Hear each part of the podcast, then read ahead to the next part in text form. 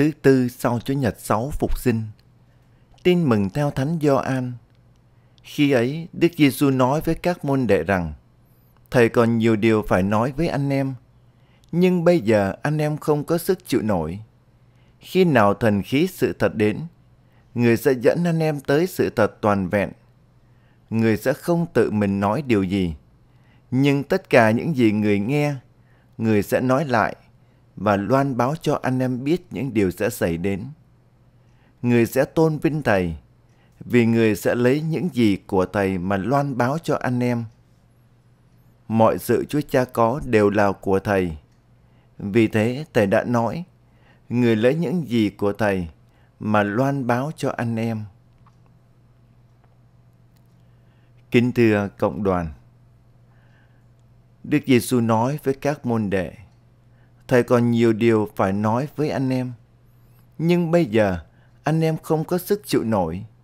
Khi nào thần khí sự thật đến, Người sẽ dẫn anh em tới sự thật toàn vẹn. Trong thời gian Đức Giêsu sống cùng các tông đồ và trên hành trình loan báo tin mừng, có nhiều điều Ngài vừa mới mặc khải một chút thì các tông đồ đã không hiểu và không chịu nổi, nên Ngài đành thôi. Trước hết, Đức Giêsu báo cho các tông đồ biết Ngài phải đi Jerusalem, phải chịu nhiều đau khổ do các kỳ mục, các thượng tế và kinh sư gây ra, rồi bị giết chết và ngày thứ ba sẽ sống lại. Mới nghe như vậy, Phêrô vội lên tiếng can ngăn: Xin Thiên Chúa thương, đừng để Thầy gặp phải chuyện ấy.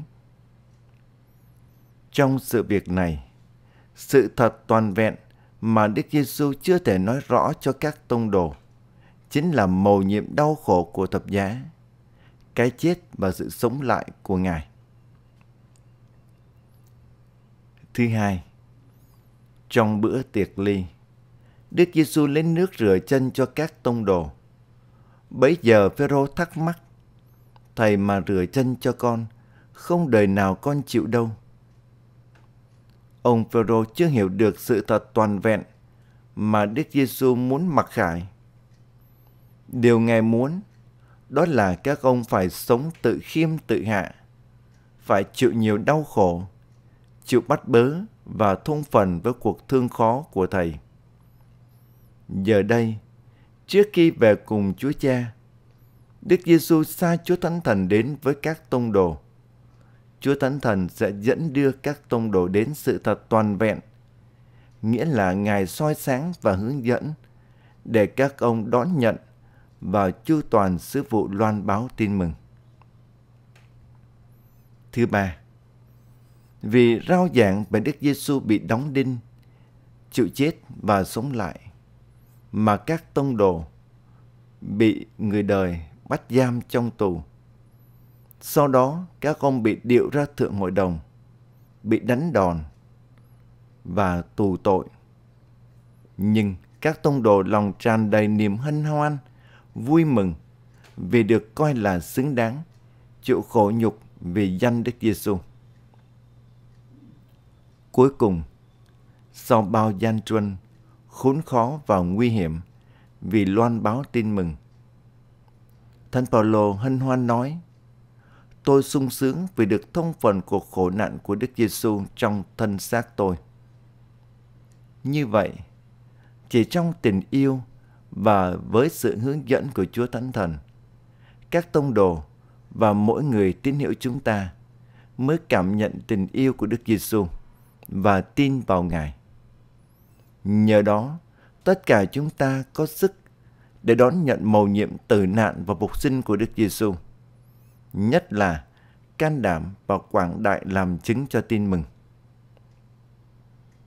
Xin Chúa Thánh Thần xuống đầy lòng mỗi người tín hữu, để chúng ta cảm nhận thật sâu tình yêu của Thiên Chúa đối với con người. Từ đó, can đảm và quảng đại loan báo tin mừng và làm chứng cho tình yêu của Chúa. Xin cho mỗi người tín hữu biết sống với người khác, cùng với người khác và cho người khác, nghĩa là hiệp nhất và yêu thương nhau theo khuôn mẫu mầu nhiệm Thiên Chúa Ba Ngôi. Amen.